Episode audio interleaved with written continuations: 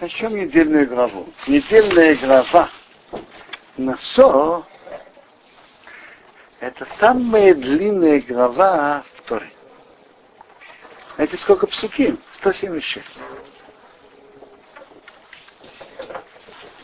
Интересно, что самый длинный капитул в Теилиме тоже 176 псуким. Это куп-ютет. И тоже интересно, что самые длинные месихты в Талмуде Баба Басра — 176 листов. Почему так? Я знаю. Кто не объясняет связь между тремя листами? Смотрите, то, что в Хумаше, в Теилиме, это масот. В Хумаше это обычаи Клейбавел, которые за год кончали хумаш и делили хумаш на 50 с лишним паршиот. А Гемара — это уже так, как Бог вел мир, что это так разделилось на листы. Это же не разделение Ари в самом Талмуде. В самом Талмуде разделение на проким. На мешнайот, на проким, но не на листы. Это первые издания, которые издали Талмуд. Или одно из первых. Это уже стало обычным и всегда отмечает поэтому. Но сама цифра 176, интересно, что она повторяется.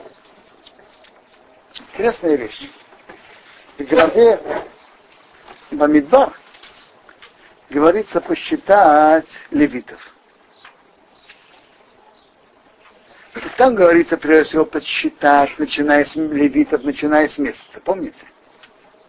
А потом говорится посчитать левитов, начиная с 30 лет и до 50 лет. Обратите внимание, порядок счета.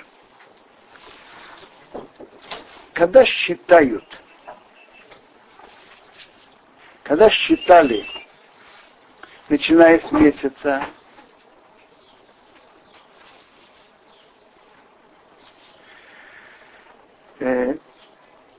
так считали по порядку их рождения. Гершон, Кат, Амрам. У Леви же было 3 сына, и было 3 основных семьи: Гершон, Кат и Мерари. И когда считали, делали их перепись, начиная с месяца, то считали их по порядку. Вначале семейство Гершона, потом семейство Кат, потом семейство Мерари. А вот когда их считали от 30 до 50, так там порядок другой. В главе Бамидбара раньше считают семейство Кат, потом семейство Гершона и потом Рары. Почему поменяли? Совершенно правы. Когда считали с месяца, то просто считали по рождению. По рождению.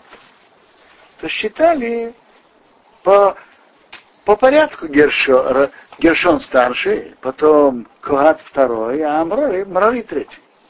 А вот когда считали с 30 до 50, кого считались тут? Тут считали тех, которые служат в Мишкане. Те, которые служат, тут уже смотрят по важности их службы. Наиболее важные предметы храма кто нес? Семья Кат. Аарон, Шоухан. Кто нес занавесы, покрытие — Гершон. За ними. А потом кто нес бревна — Мерари.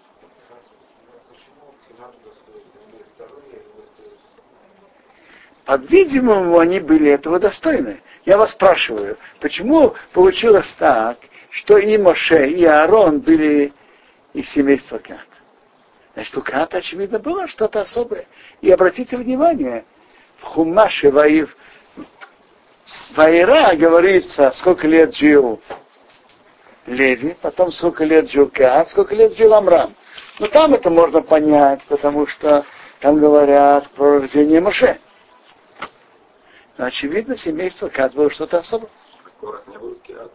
Корах тоже был из Кеата. Он был сын Ицара. И вот как раз то, что упоминается в наших главах, это и было как раз корнем спора Кораха. Потому что Моше сказал от имени Бога, назначит главным кого? Нарцинкат или Цафана сыну Зила. Кораху это не понравилось. Он сказал так. Было всего 4 брата. Амрам, Ицар, Хеврон и Узеев. У Амрама Моше взял руководство еврейским народом. Он царь. Аарон, он коэн гадол, первосвященник. Ну, так кому же полагается главенство над семьей из оставшихся? Конечно, кому-то из сыновей Ицара, который второй сын Кат. А если кого-то из сыновей Ицара, то понятно, что меня,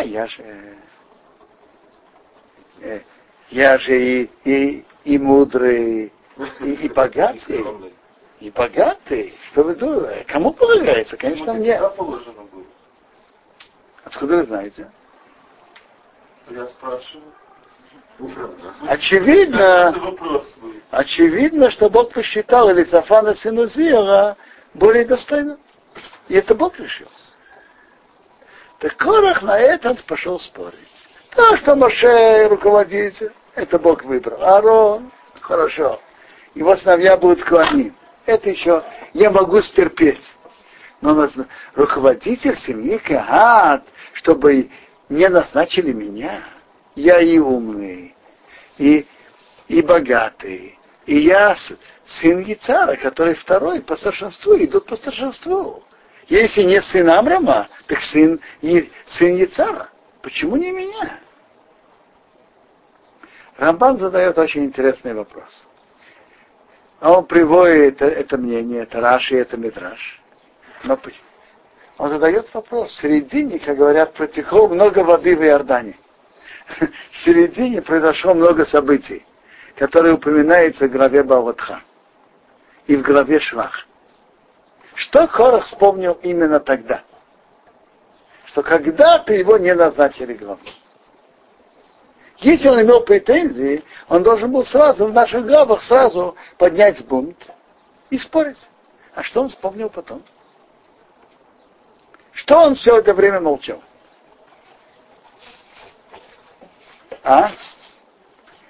Рамбан спрашивает этот вопрос и отвечает, что Корах был умным политиком.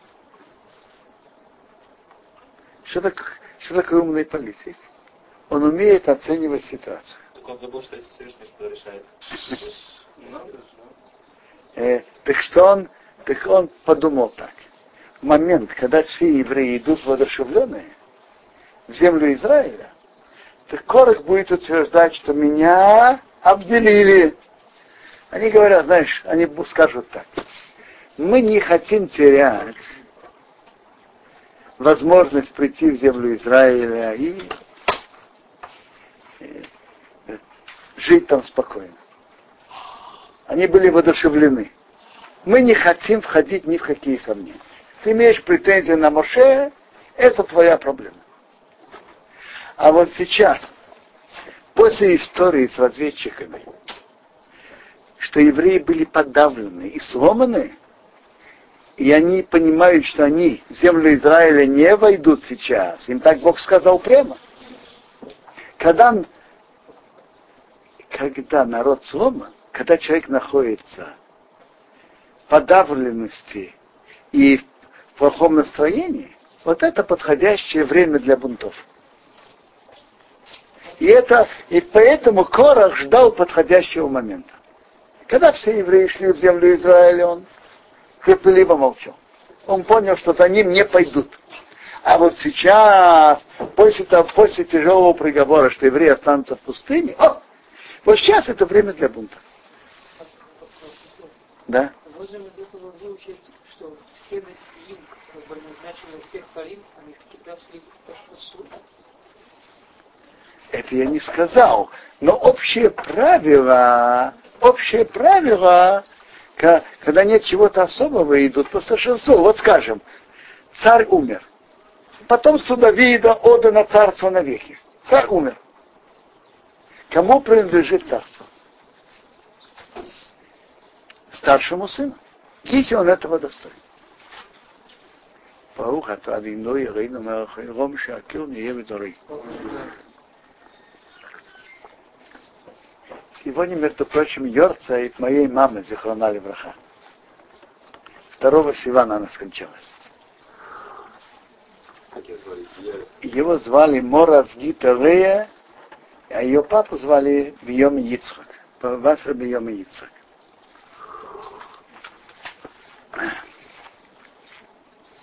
Тоже она прожила непростую жизнь. Она родилась в 21 году в Самаре,